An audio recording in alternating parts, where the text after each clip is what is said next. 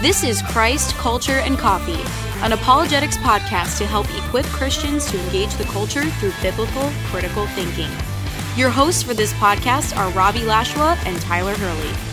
Robbie is pastor of apologetics at Desert Springs Community Church, as well as professor of apologetics, worldview, and ethics at Mission Bible Institute.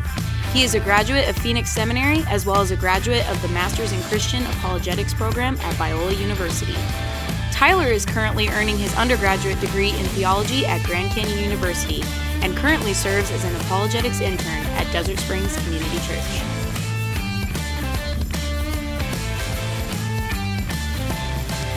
Hello, welcome to Christ Culture and Coffee. I'm Robbie Lashua, and I'm here uh, with a very special guest, Eric Johnson from Mormonism Research Ministry. Uh, thanks, Eric, for being with us again on the podcast. It's my pleasure. Um, Eric is the author of many books Mormonism 101, Mormonism 101 for Teens, uh, Answering Mormons' Questions, and he's also editor, along with Sean McDowell, of a new book, Sharing good, the Good News with Mormons. So, all of these would be very, very uh, useful to you to pick up. So, you can find those uh, links to those books in the show notes, as well as link to uh, his website, mrm.org. Uh, but, Eric, we're so thankful that you're here with us. Um, we had you on uh, an earlier podcast where we talked about why Mormons Mormons don't drink coffee.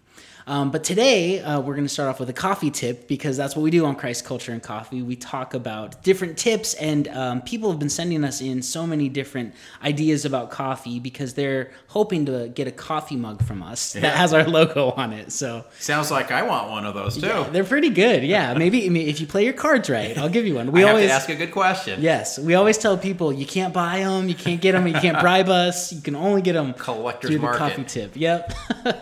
So um, today's coffee tip winner is Arturo. So Arturo, thanks so much for sending in this tip. Um, and this is basically a tip on how you can make a quick uh, latte. If you don't have, you know, if you don't want to buy a huge cappuccino machine and get the foamer and all of that stuff, he says that uh, one of the things his dad used to do when he was young was he would take a mug and he'd pour milk about one fourth of the way up the mug, so not not a ton, just a little bit of milk in there, and then put it in the microwave for uh, about 30 seconds until the milk starts to foam, and then when the foam's about to overflow and explode and make a mess of your microwave, you stop the microwave and then add instant coffee to it, and it's a quick, easy way to make a latte if you're in a hurry. It takes 30 seconds. Um, now I do want to just say I don't endorse instant coffee because it's disgusting, and I'm kind of a coffee snob. However, uh, Starbucks has has created their own uh, instant coffee called Via, and I really like that because it really is coffee beans, and they micro ground it so fine that it it dissolves in water. Oh. But it's literally um, coffee beans. So it's not there's no chemicals, there's no coffee flavor. It's just pure coffee, but they they grind it so fine that it dissolves into your hot milk or your hot water, and uh, you can have a good cup of coffee if you're camping or if you're in a hurry. So I would definitely use Via if you're gonna make this latte. Look what science gives us. Yeah, exactly. Yeah to be able to, to grind it so fine. It's pretty good too. So, Arturo, thanks so much for that tip. We will be mailing you out a coffee mug uh, sometime this week. So, if you do have coffee tips for us, if you want to win one of these mugs, make sure you email them into me. Um, all the contact information for that will be in the show notes. All right, today we're going to get into some current issues going on with the Mormon church and with the current prophet, things he's saying that the Lord's revealed to him, and then also answering the question uh, Is the Mormon church the only true church on the planet? Is it the restored church of Jesus Christ? And so I'm so thankful, Eric, that you are here with your expertise to walk us through uh, these types of issues. So, uh, the current prophet, he's he's some, somewhat new to to being the prophet of the Mormon Church, right? Right. He uh, became the prophet in January after the 16th president of the church. The first one was Joseph Smith. The second one was Brigham Young, and they've always had a man who was the leader of the church. But the 16th president, Thomas S. Monson, passed away. I think he was 89 or 90 years of age, and so the the senior ranking apostle will take over. That was Russell M. Nelson and he ended up uh, becoming the president at 93 years of age. Today, he's now 94 years of wow. age. He's a former doctor. He was a great physician in his day. Uh, he did some of the early uh, heart transplants that were out there, and and he uh, he had, he has a lot of background as far as professional life. But Okay. he is now the leader and the direct connection between us and God. He's he's the intermediary, if you will, between God and man. How do uh, the Mormon Mormon elders uh, pick who the new prophet's going to be? How does that work? Because I know, like the Catholic Church with the Pope, right? They kind of have a council and they vote on it. How does it work with the LDS Church? It's the senior ranking apostle. So we know if right now Russell were to pass away, Dallin Oaks, who is happens to be the first counselor in the first presidency. There are two men underneath the president. He picks them out of the apostles to be under him.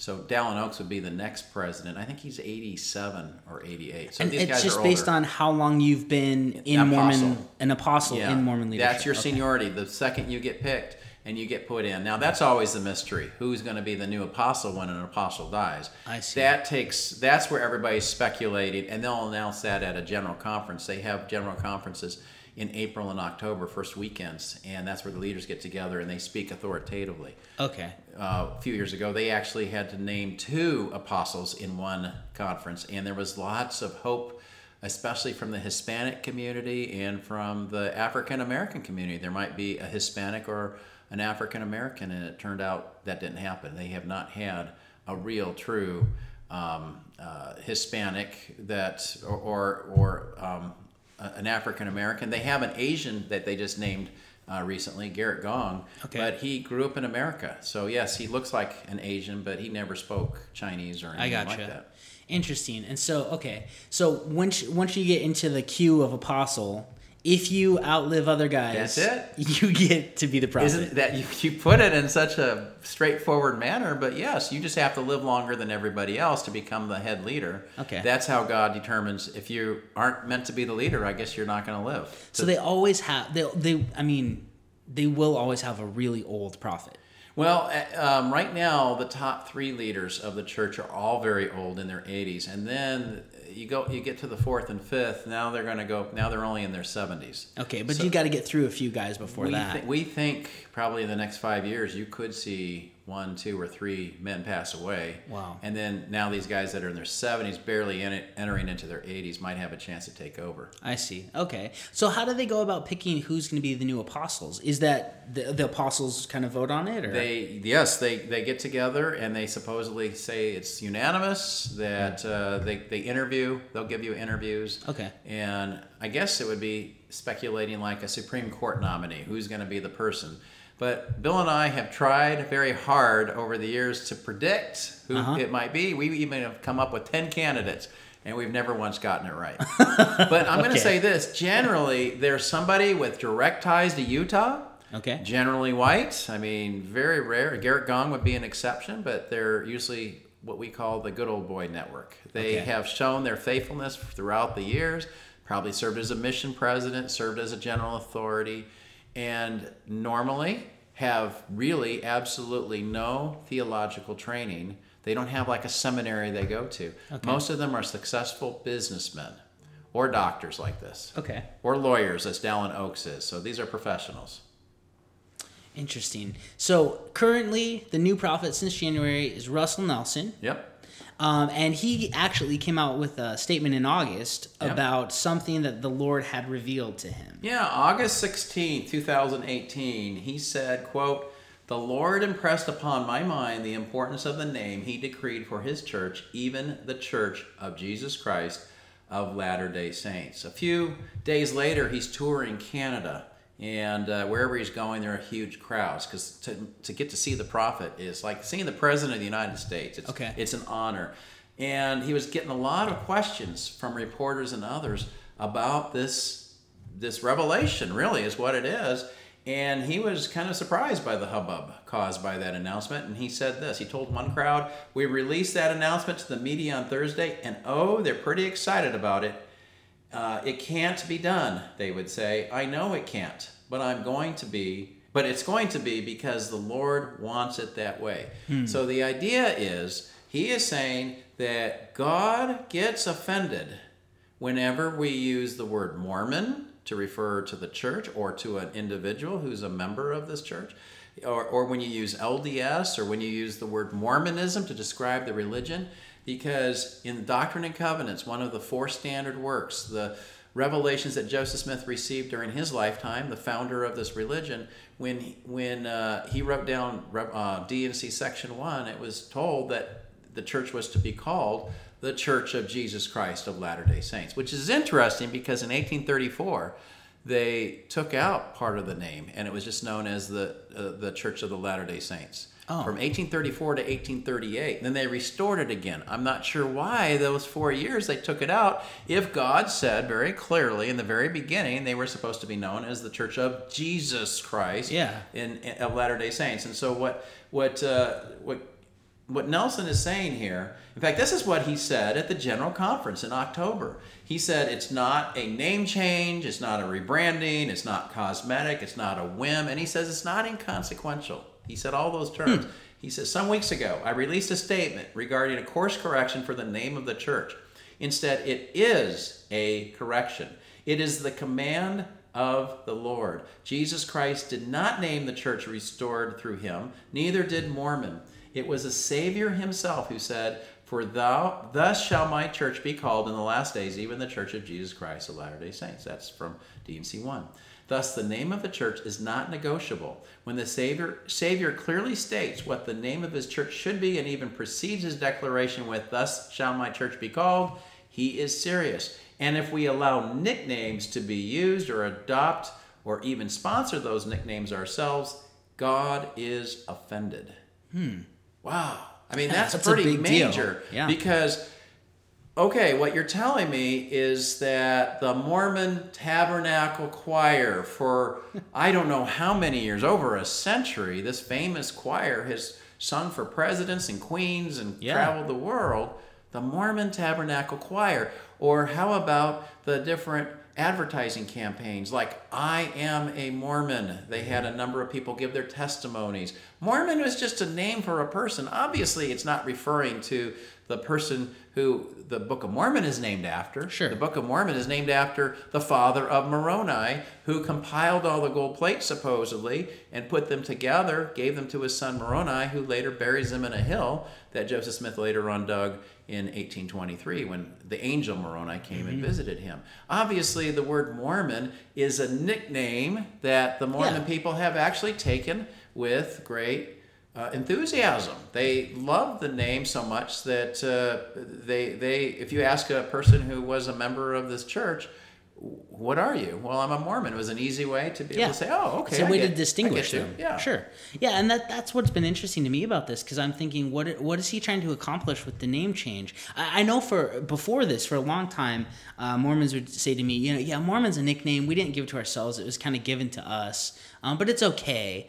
Um, but they would, you know, they even pushed for a long time. But we we're just Christians. Right. We want to be called Christian. Right. And so is that is that kind of behind this to where we don't want to be tagged with the negativity that's been tagged with? So we're trying to you know he says it's not a rebranding but i'm trying to move away from that to make it kind of indistinguishable from christianity or maybe it's another denomination or I, I, what what is what is he trying to accomplish? I think what he wants is that name Jesus Christ, which is a name that gets missionaries into homes in Latin America mm. and other places. That okay. name is very important. If you ask a Latter Day Saint, well-meaning Christians will say, "Well, do you believe in Jesus?" And they get offended because and the missionaries will point to their badge. It's the Church of, and in big letters, they changed that back in the 1990s. A New York advertising firm said emphasize your Jesus Christ. To make the font size bigger. They made it three times bigger. So yeah, that name is there, and they'll point and they'll say, "No, we believe in Jesus," and that can be really confusing for a lot of well-meaning evangelical Christians who want to share their faith, and they ask, "Well, do you believe in salvation by grace?" Well, yeah, we do. Mm. Oh, do you believe in the Bible? Oh, yeah, we do. Oh, okay. I'll, uh, What's the big deal? Pastor Robbie was telling me that, that, that Mormonism is different than Christianity, but they believe the same things. No, they have the same terms. Mm-hmm. They just have different meanings. And so, whenever you're talking to a Latter Day Saint and you're coming into this, and you don't know much, very, very much about the religion, Ask them what they mean by it. What do you mean Jesus Christ uh, is your Savior? Can you explain what that means in your own words? I'm not going to tell you what you believe. Yeah, you should never you, tell. you tell me. Yeah. Yeah, and, and say, well, so t- please explain to me what, what what does it mean when you say you believe in Jesus as your Savior, or you believe in salvation by grace? Can you help me understand? And what we were talking about on the previous show that I was on is we have to really understand where the other person is coming from if we hope to be successful Yes. in being able to share our faith. And so that name Jesus, you don't have to know very much in Ecuador or in Papua New Guinea. You, that name will get you in a door. Oh, we're Mm-hmm. Christians. We're Christian uh, missionaries, and we- we've come to share Jesus with you. And this this is the Bible. That's great. You have the Bible. Wonderful. Here's the rest of the story. Don't you want part two? Yeah. The sequel, and it tells how Jesus came to the Americas soon after he raises up in Acts chapter one, and. Uh, here, here's Jesus talking to the Nephites and the Lamanites from in America, and uh, so this this is a, um, a very important way for I think the church to explain that they are Christian too because they they believe Jesus, but they just don't believe the same version of Jesus that we hold to in Christianity. Yeah. yeah, that seems it's interesting. It's almost as, as if they're trying to confuse people to not really know who we are, so we can do more missions work. Um, man, that's interesting. Well, in his revelation, he talked about how they're the the restored church. Yeah. And uh, a lot of people that I've talked with, a lot of Christians I've talked with, they don't understand this doctrine. So, can we get into like what does the Mormon Church mean when they say they're the restored church? What did Joseph Smith teach about this? How did that come about?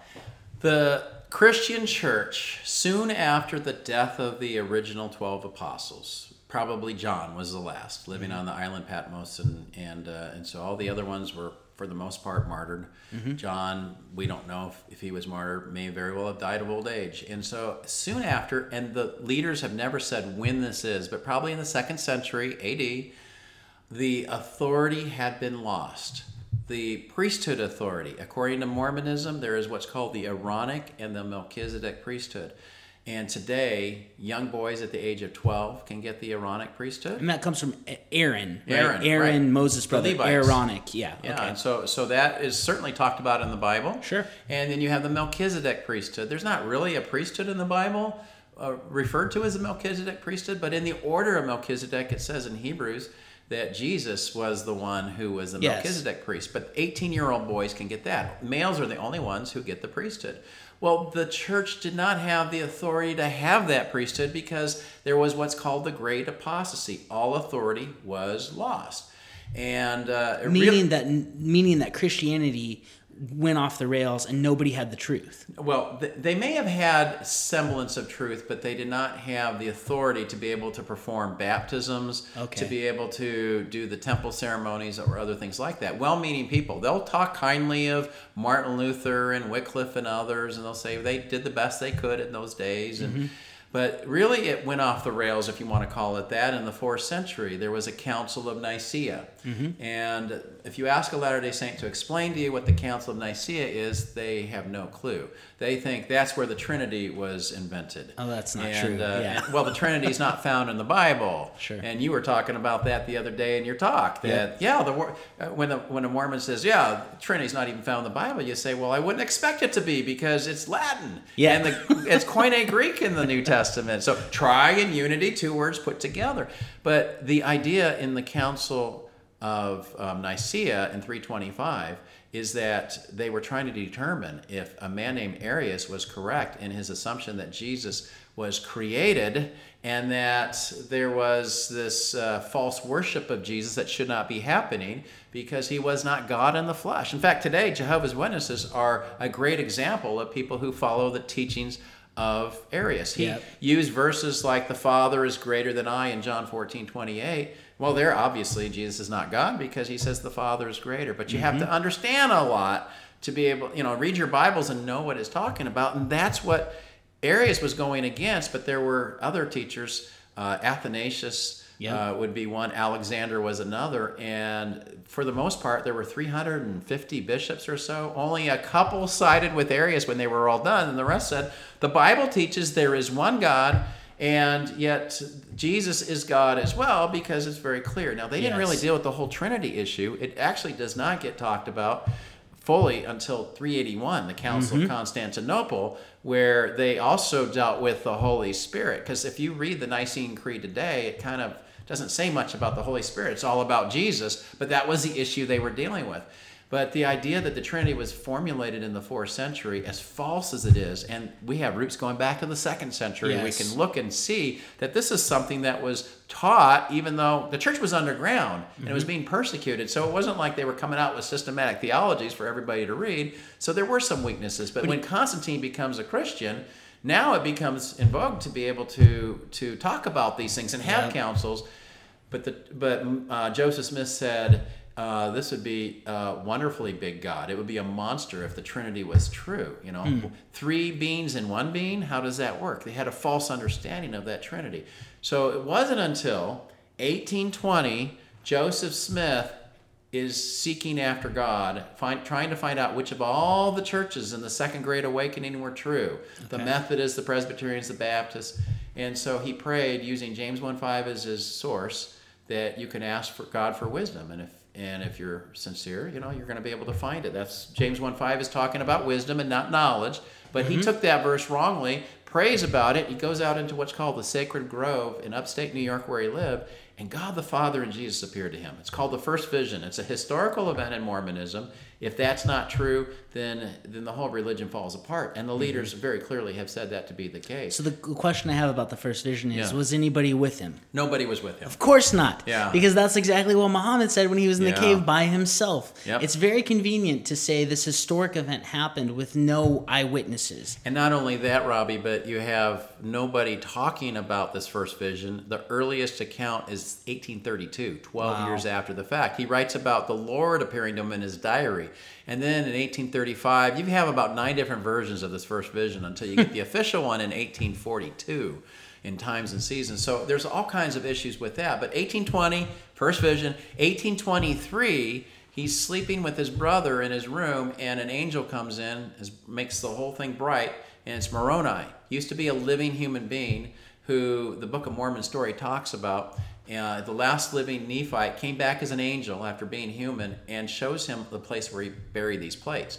So, long story short, Joseph Smith gets those plates in 1827 and supposedly translates those plates. They're later taken back by the angel. Nobody ever sees them for real, they see them in vision. Um, he's the only one that ever really sees them. And then, And then eight- they're gone. They're gone. So you They're can't verify it. You can't verify. Okay. So then in 1830, he founds the church, prints the Book of Mormon, and, and April 6th, they have six members.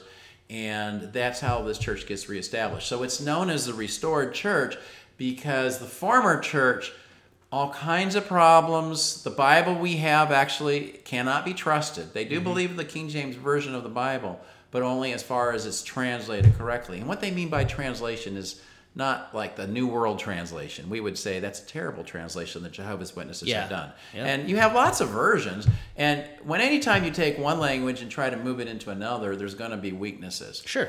But uh, but they don't mean translation; they mean transmission. Because Joseph Smith said there were many corrupt teachers, priests, who were adding things in and subtracting them. Well, that's an argument that we actually deal with in chapter two or three of our book, Sharing the Good News with Mormons. Matt Slick talks about how we have over five thousand Greek manuscripts. Yep. For you to try to say that something was added or subtracted, well, that's the beauty of having all these manuscripts because you can trace them back to as early as they go and you can see where maybe an air entered in at a certain point. Yeah. And we know that it entered. And so that means we know what was original. right. Yeah, absolutely. So they don't really have a leg to stand on in that. But even with his, uh, even the story that he tells of in the Second Great Awakening going around is, are the Methodists right? Are the Presbyterians right? The answer to that is yes.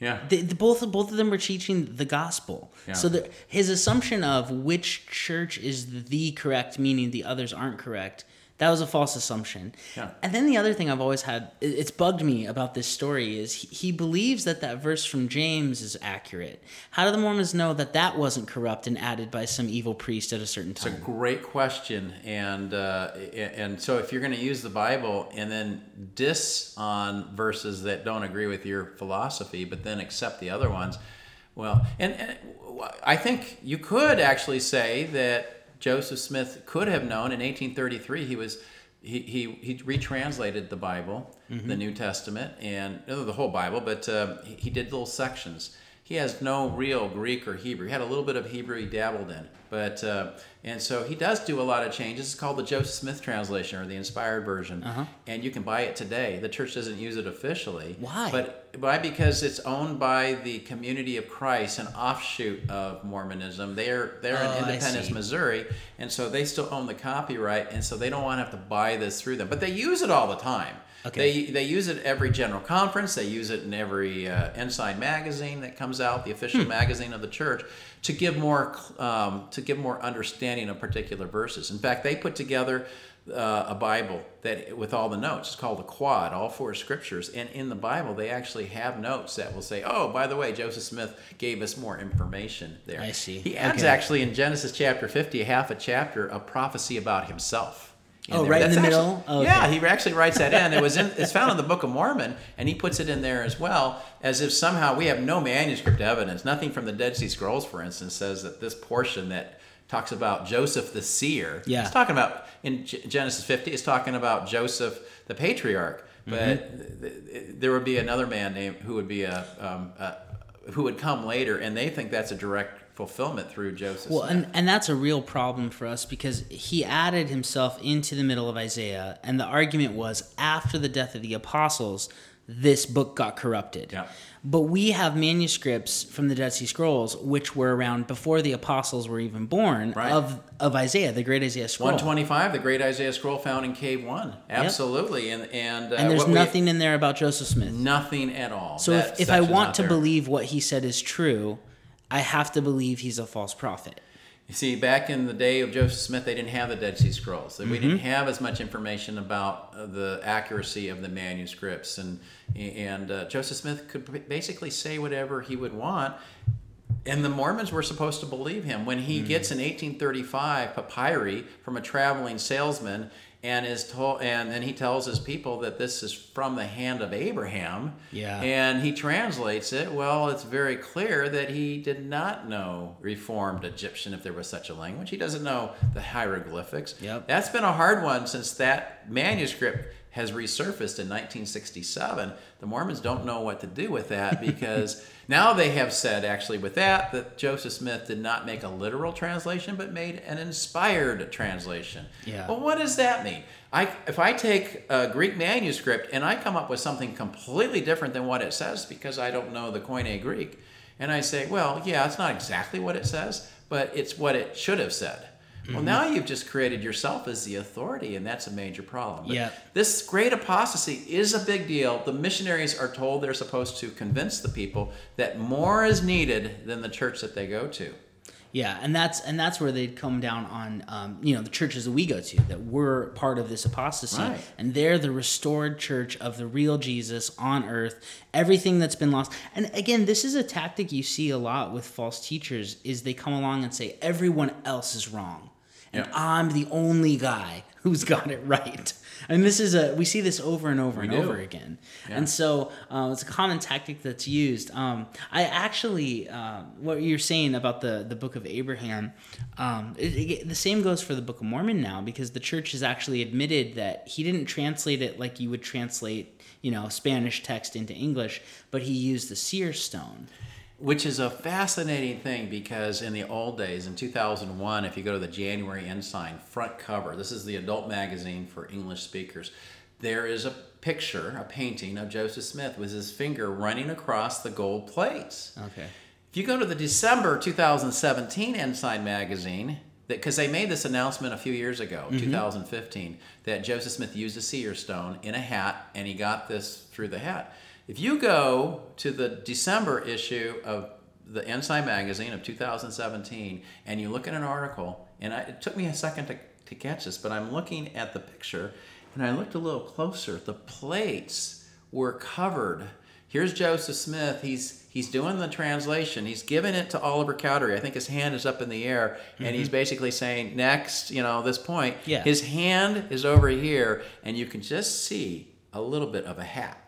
Okay. So what he had done is he had just looked inside. The plates are covered. He's not looking at the plates. Yeah. He then raises up and he gives his the words that were found whatever why do you need the plates why do they even need to be there Yep. you're not even looking at them That's the point, and and that's what I've asked. I've asked missionaries that explaining, and uh, sometimes um, because for so long the the whole idea that he used a seer stone that he put in a hat and then he'd cover his face with the hat, and God would show him a vision of the characters and the translation. Um, they denied that for years. Like, no, that's not what he did. And now the church is actually admitting, okay, yes, that's what happened. So the question you asked, I've asked missionary friends and said, why the charade of the gold plates? Why does he even need them? Why doesn't he just need a hat and a stone to look at? He doesn't need the plates. Uh, you're making great sense here, Robby. And for pleasure reading, I'm reading right now Doctrines of Salvation, selections from 10th President Joseph Fielding Smith's book that was made into a leather bound copy with gold edging around. It, you couldn't buy it. You, you, you were only given it by the first presidency a few years ago. It's so it's a special book. I have it in, i i here with me, and uh, and so I was reading it last night, and he made a big deal. I'm taking the best quotes, and we're gonna use some of those quotes in, in what we do as for our research. But he denied the seer stone. Really? He said the seer stone ha- was not used. That's what most Mormons would have thought. But now all of a sudden, the history department comes out and it's they're right. It was used. But here's the 10th president of the church who was a great theologian. In fact, there there were two theologians in the church. Joseph Fielding Smith, 10th president, who actually became president in the 1970s when he was really old. He dies, I think, in 73. Okay. But before he did these three volume set called The Doctrines of Salvation. I mean, who's going to quibble with a guy who later became president and he was the apostle at the time? And his son, uh, son-in-law, Bruce R. McConkie, who Bruce R. McConkie got a lot of what he did through Joseph Fielding Smith. Here's Joseph Fielding Smith saying, there was no such thing as a seer stone that was used. And uh, maybe off air I can show it to you after, but uh, and uh, I'm going to put that quote up. It's it's pretty damning Yeah. when you say if this church is historical and if it's true, is it is God so flippant as to say, well, at one time the seer stone wasn't used historically by Joseph Smith, and then later it certainly was. Yeah. Somebody's got to be wrong. The law of Somebody's- non-contradiction yeah. says you can't have something be A and not A at the same time. Did the seer stone get used, as the church says today, and as history really does show, or was it not used, as the tenth president uh, taught? If this man supposedly has a direct connection with God, Yeah. then why is he teaching false teaching? Either he's lying or God's lying. Yeah. I mean, that's really what it gets down to. Yeah. Well, and, and I could be wrong. And I know you have actually on, on mrm.org, you have links to the um, website of the LDS Church showing these things. Absolutely. So those are quick links people could go to. Yeah. But don't they? I, I might be wrong, but because it's been a while since I looked. But don't they literally show a picture of the seer stone? Oh yeah, They say, yeah. and here it is. We have it. Well, you can go to the Church History Museum across the street from Temple Square. Next Uh-huh. time you go to Utah, make sure you go there. Second story, you can go see the Hall of Presidents, and you know, you know, uh, I always like to take people to uh, where Kimball's picture is because underneath there is a copy of the Miracle of Forgiveness, the very Okay. tactic I use. The one book that he he wrote a number of books, but that's the one book they have underneath there. But if you go downstairs, they have a big, huge poster. They don't have the seer stone to show you, but there is a seer stone picture and showing you what it is. And you can go online, just type in LDS Church seer stone, and it's a chocolate um, colored uh, stone that's about oval shape. It's not very big, maybe two or three inches. Yeah. And that was the stone that he found in a well that he said he put well they put it into a hat and then he looks at it but that's not the story the church was giving for many many years They were so denying it. when the church comes out with what are called the gospel topics essays it throws a lot of mormons into a tizzy i can't tell you how many people we talked to in the last five years who have left because of these one of the essays talks about joseph smith's polygamy he had between 30 and 40 wives. A third of them were teenagers, as young as 14. A third of them were married to living husbands. The church admits this. They're admitting their- it now. in- yes, and that really bothered a lot of women because they knew Brigham Young had 54 wives. They didn't know Joseph Smith had multiple wives. Most of them, his wife didn't know. Some of them she did, but she didn't know most of them. Wow. And then also, um, the seer stone is in there. Uh, you've got the Book of Abraham not being a literal translation, but an inspired translation. So why do you think the church is admitting to all of this stuff now? Why are they Collateral damage. Let's take care of this now because we can't prevent it. The, it's too much weighty information that everybody knows. In fact, even LDS scholars have admitted for the last years that these things are true. And so Hmm. even even some of their best, uh, Richard Bushman wrote a book called Joseph Smith Rough Stone Rolling, and he admitted to a lot of the things before these essays came out. Wow. So uh, there, there have been a number of things. I'll tell you, I think a big part was back in 2010, there was a group of Swedish Latter day Saints who were livid when they were finding out this information on the internet. The internet has negatives to it, but lots of positives. And so they brought in the top historians to this uh, in Stockholm, I think it was, and it was a secret meeting, although it was taped. Somebody taped it. You can listen to the tapes online today. And they want to know about Joseph Smith's polygamy. They want to know about uh, the seer stone. They want to know about the Book of Abraham, which is the number one reason why Mormons are leaving the church. Book of Abraham is huge. If he couldn't do That's that, great. how did he, we know he did the Book of Mormon? And these men, the the leaders, uh, one guy's name was Richard Turley. Uh, he said, "We're working on it. We're, we're going to be coming out in the next few years. We're going to be we're going to be admitting to some of the or we're gonna, he didn't say admitting, but but we're going to be explaining these things. Well, these saints were mad. Why did you make us believe that Joseph Smith was only married to one woman? Yeah. We never did that. Well, yeah, if you go look at the primary books and the other things, you never hear of anybody but Emma, and everybody thinks. We did something with this in in I'm going to say the year was 2005, I think it was. Maybe it was two, no 2007. We go out to a pageant called the Mormon Miracle Pageant in Manti, Utah. Mm-hmm. It's on the side of a Mormon hill in a town that at the time was 90% LDS. People come from all over to see this pageant. They've been doing it for over 50 years now. We always, as Christians, like to go out and share our faith before the pageant starts at 9:30. Mm-hmm. One year, we decided to do a tactic, Robby. We took we took um, 33 women of the approximate ages of the wives that Joseph Smith had, and we we dressed them up in pioneer garb.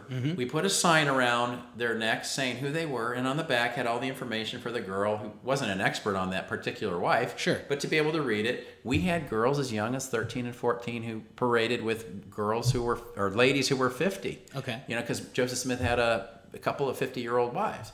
So we paraded them out there and then they just stood there.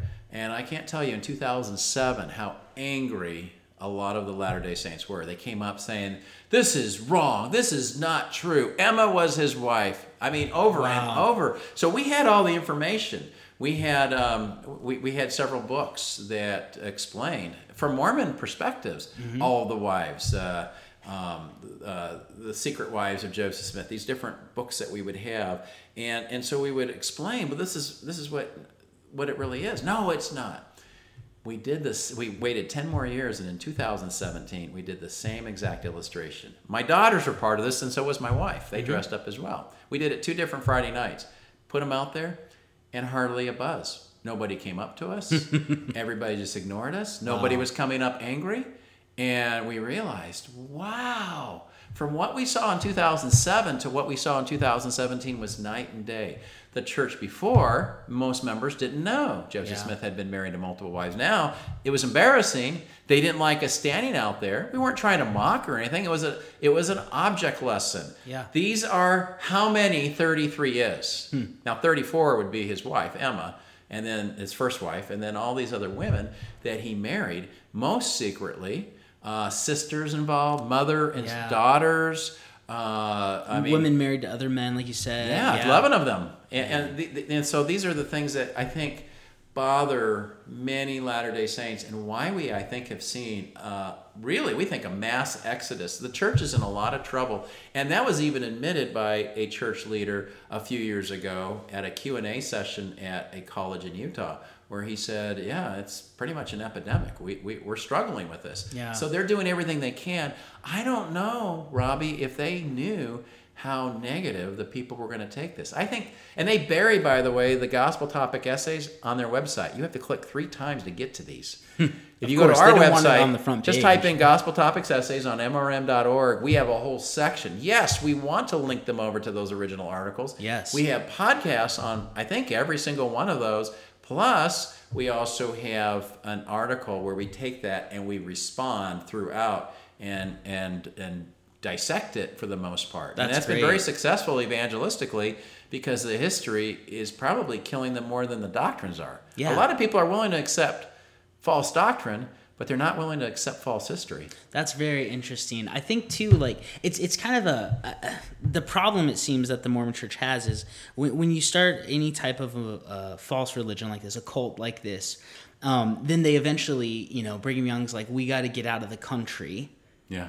Which is what a lot of cult members do. Let's Right. seclude our people away. Yeah. So they moved to what then was Mexico into the Great Salt Lake Valley. Yeah. And so they were out of the country and um, secluded. And so it's easy to control people's thoughts Yep. when you're the only people around. Yep. but now, like you said, with the internet, it, the world has come to Salt Lake City and you can't keep these things a secret. So, yeah, what are they to do? They have to admit, okay, because people are going to know we're lying because we can't control thought like we used to be able to. And so it's kind of a predicament for them.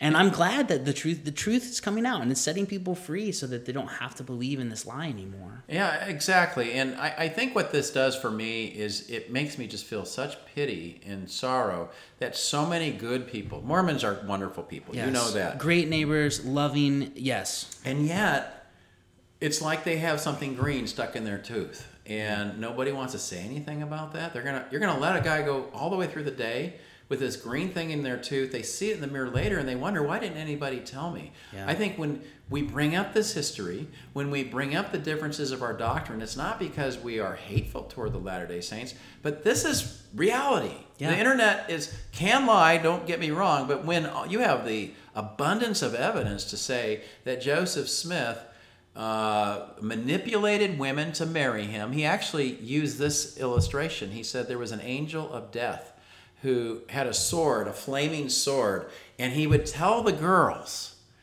If you don't marry me, I will be killed with this flaming angel sword. And so they were feeling pity for them, him, and so Well, they were the prophet, yeah. right? Yeah. And so some people say, well, his polygamy was just uh, in name only. No, their own historians have said no, sex was a part of the vast majority. Maybe not every single one of those 30 to 40 wives. The church Sure. says 30 to 40.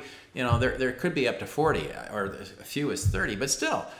I mean, you're having multiple sexual relations, and the Book of Mormon itself, in Jacob chapter 2, says the only rightful time you should ever have polygamy, if there is a time, is to raise up seed. But we don't see Joseph Smith bringing up children. If Mm-hmm. the women were becoming pregnant, well, they had li- many of them had living husbands that they could say it was It was their kid, There yeah. were there was actually one case uh, that we uh, pretty good indication that it might have been Joseph Smith's child, but you know we don't have the right kind of DNA to be able to figure all that out. There's Sure. been some work done, but regardless, he, he should have been having lots of children. But and a lot of people would say with the polygamy, well, there were more women than there were men in in in uh, Pioneer, Utah. Well, that is completely false. That it was close to being equal, and uh, and so what ends up happening when you take on ten or fifteen wives, you're leaving a bunch of other guys to fend for themselves. We see this in Warren Jeffs' group that the young boys were being kicked out. Yeah. And they were being told, get out of here and make your own living at the age of 15 because they didn't want them competing for those young girls that the older men were wanting. So 30 and 40 year old men are going after these 13 year old girls. Uh, that's what got uh, Warren Jeffs in trouble in the first place. He had 70 some odd wives as young as 12. And when he had his relations with them, he would tape those things. That's what was used against him in the court of law. yeah. He's in prison for the rest of his life. Why do we get so angry with Warren Jeffs when Joseph Smith was doing the same thing? Well, because he's the prophet, Eric. You don't understand. yeah, Yeah. I, I agree. And so, a great tactic to use with your with your Mormon friends would be just to show them what their own website is saying. Because, correct me if I'm wrong on this, but if it's on LDS.org, it has to be sanctioned by the prophet, right? Yeah, it's it's been vetted by the first presidency. It's official, they call it. Which means this is almost scripture, right? We sanction this as truth. Yeah, yes, you're right on that. So if you just show them those those gospel principles essays, Yeah. right? That's what's Gospel called topics gospel essays. topics. Um, and again, you, the easiest way to get to them on the LDS site is go to mrm.org and we have a pull down category. Just go into gospel topics essays. We have them all listed there, linked to the church, then the links that we have done in response because we thought those were important for us to cover uh, as they're trying to give answers. Yes. Not, I mean, you can give a response, but it doesn't mean it's a good response. And so a lot of Latter Day Saints, oh, we've already responded to the issue of Joseph Smith having many wives. Yeah, you did, but is it really satisfactory? Yeah. The way that they've answered it? Are you okay that Joseph Smith in the 19th century was taking on young girls? A third of his wives were teenagers. I mean, that has. I mean, today, what do we call such a person? We, he's a pervert. He's he's a child molester. Yeah. This. I mean, uh, when the Me Too movement started a couple of years ago, um, somebody did a meme of all of these wives of Joseph Smith, and they all had little buttons that said "Me Too, Me Too, Wow. Me Too," because really, weren't they abused? I mean, here's a guy who can't give them what they really want. They want companionship. Mm-hmm. They want to be able to have a father for their children, and you're just messing around with them, and you're violating them by having sex. And you're pushing them in that position because you're in a position of power and authority. Yes. Which is what a lot of the Me Too movement was about. That these guys are wielding their power to give me a movie role or whatever. Yeah. Yeah. Si- similar thing was going on, and this is a problem of mankind, right? A lot. Oftentimes, people do despicable things for money or for power or for sex. And that's what cult members are doing. And mm-hmm. that's that's again why Christianity proves itself to be true because all the disciples died for something and they didn't get money, power, or sex out of it. Right. so it proves they must have really believed this. Why did they really believe it? And it's based on a historical event that wasn't a, a, a boy in upstate New York alone in the woods experiencing. It was something that multiple people saw, 500 people at one time, all 12 of the disciples, and even enemies of Jesus saw him resurrected from the dead, and that converted them uh, to the reality that he is God. History is very important, and the Mormon leadership itself has noted that if the first vision is not true, if Joseph Smith did not see God the Father and Jesus, and there's all kinds of problems with all the different versions, and and as if things were being added in later, mm-hmm. and if the Book of Mormon story is not true, if there was not a people group called the Nephites and the Lamanites, and if there was none of that, and the archaeology, for instance, and the history we have says no. In fact, they don't even know where to look. Some Mormons think it happened here on the North American continent, but we have no evidence. Yeah. So they have to go to Central America and borrow the Aztec and Mayan ruins to say, well, those are the Lamanites. But let me tell you, Robby, I go to Israel every year, and every year I'm standing on places like Capernaum and Caesarea and the Herodium, and we found Herod's tomb.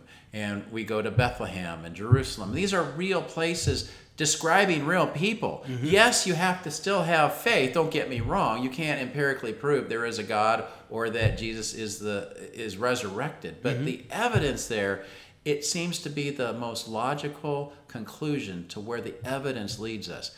When we come to Mormonism and we take a look at those two historical issues, mm-hmm. that's their their resurrection from the dead of Jesus. Uh, For us, that's what we have to defend. They have to defend those two things, and they can't do either one very well. So, does this just become an esoteric faith?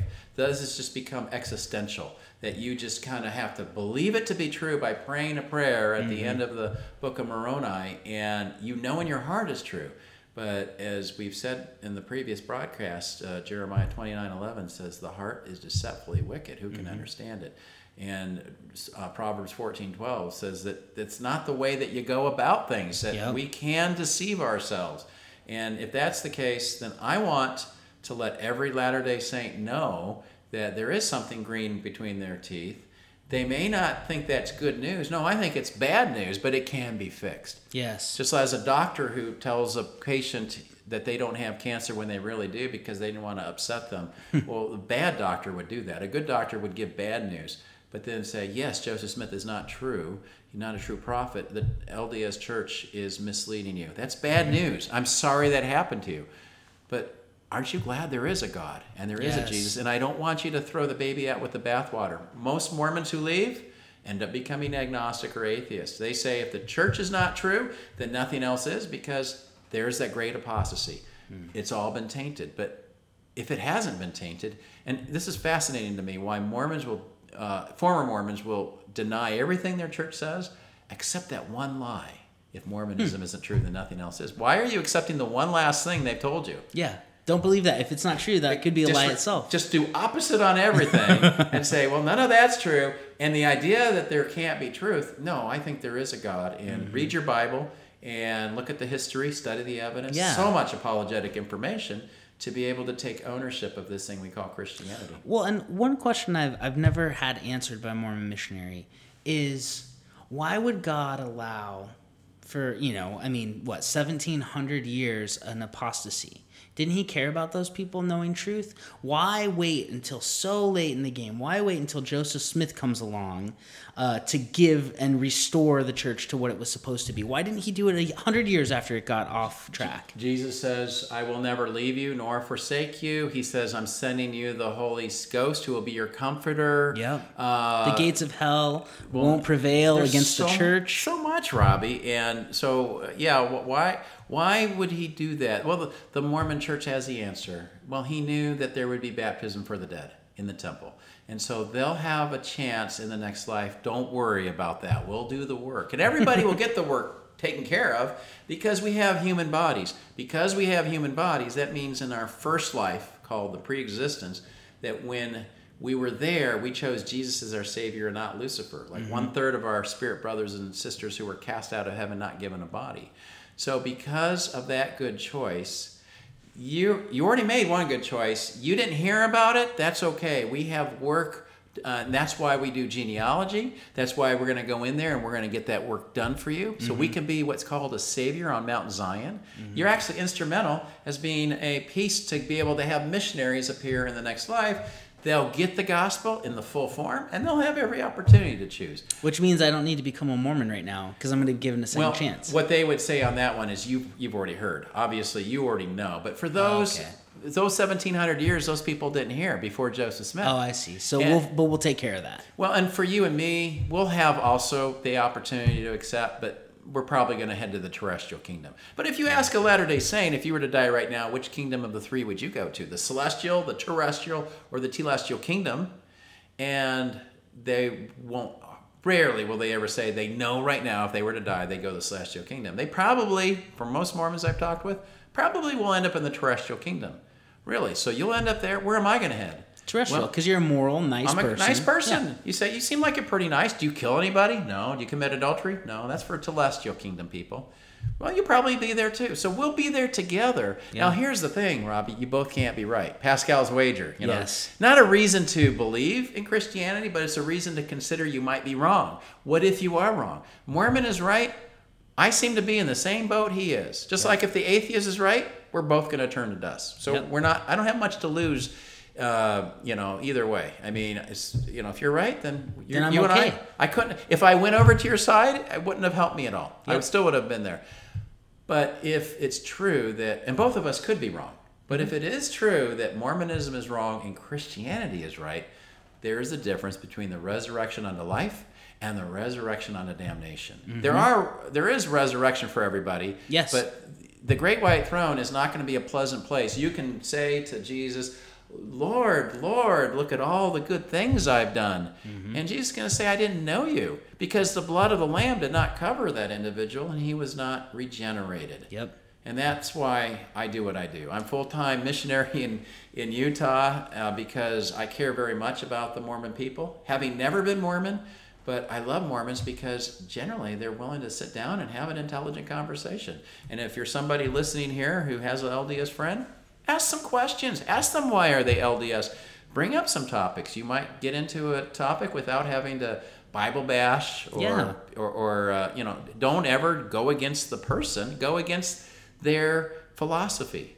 And the philosophy that we have, we should be willing to have it attacked. Hopefully, Mm-hmm. nobody attacks us. Although there have been atheists who go after us personally. Sure. But but same thing. We don't want to go after that person and create what are called ad hominem attacks, but rather we want to go after the the uh, philosophy. If Mormonism is true, it should be able to stand on its own two legs. Yes. And if it doesn't, if it's not true, then it should be easily shown to be false. And then somebody could say, I could do the same with your Christianity. Okay, well, that's where we go to the let's resurrection. talk about it. Yeah, let's, go talk about it. the evidence. Let's look Yeah. at it. Absolutely, and that's that's what we're called to be as ambassadors, right? Uh, get, being given the ministry of reconciliation. That's what we're to go and do uh, to the world. So, Eric, thanks so much for sharing all of your wisdom on uh, Mormonism and and their belief on being the restored church and what the current prophet's saying. This has just been a really great. Time a really enriching time for me to learn and to think through these issues so really appreciate what you were doing with mormonism research ministry It was my pleasure, Robby. Thanks for having me on. Yep. Well, thanks for listening again this week. And and our goal here at Christ Culture and Coffee is that we want to equip Christians to be able to defend their faith and to be confident in their faith. And and I hope that as we talk with Eric today, um, you would be confident in what you believe in, and you would see the lies and the issues that the Mormon faith has, and that you could take that uh, evidence, you could take those arguments, and you could love people enough to, to tell them that they're believing in a lie and that you have the truth and that you want to help them see who Jesus really is. So that's the goal of this podcast. We just ask that you go out and you be good ambassadors for the Lord. Well, thanks once again for being with us, and we will see you next week.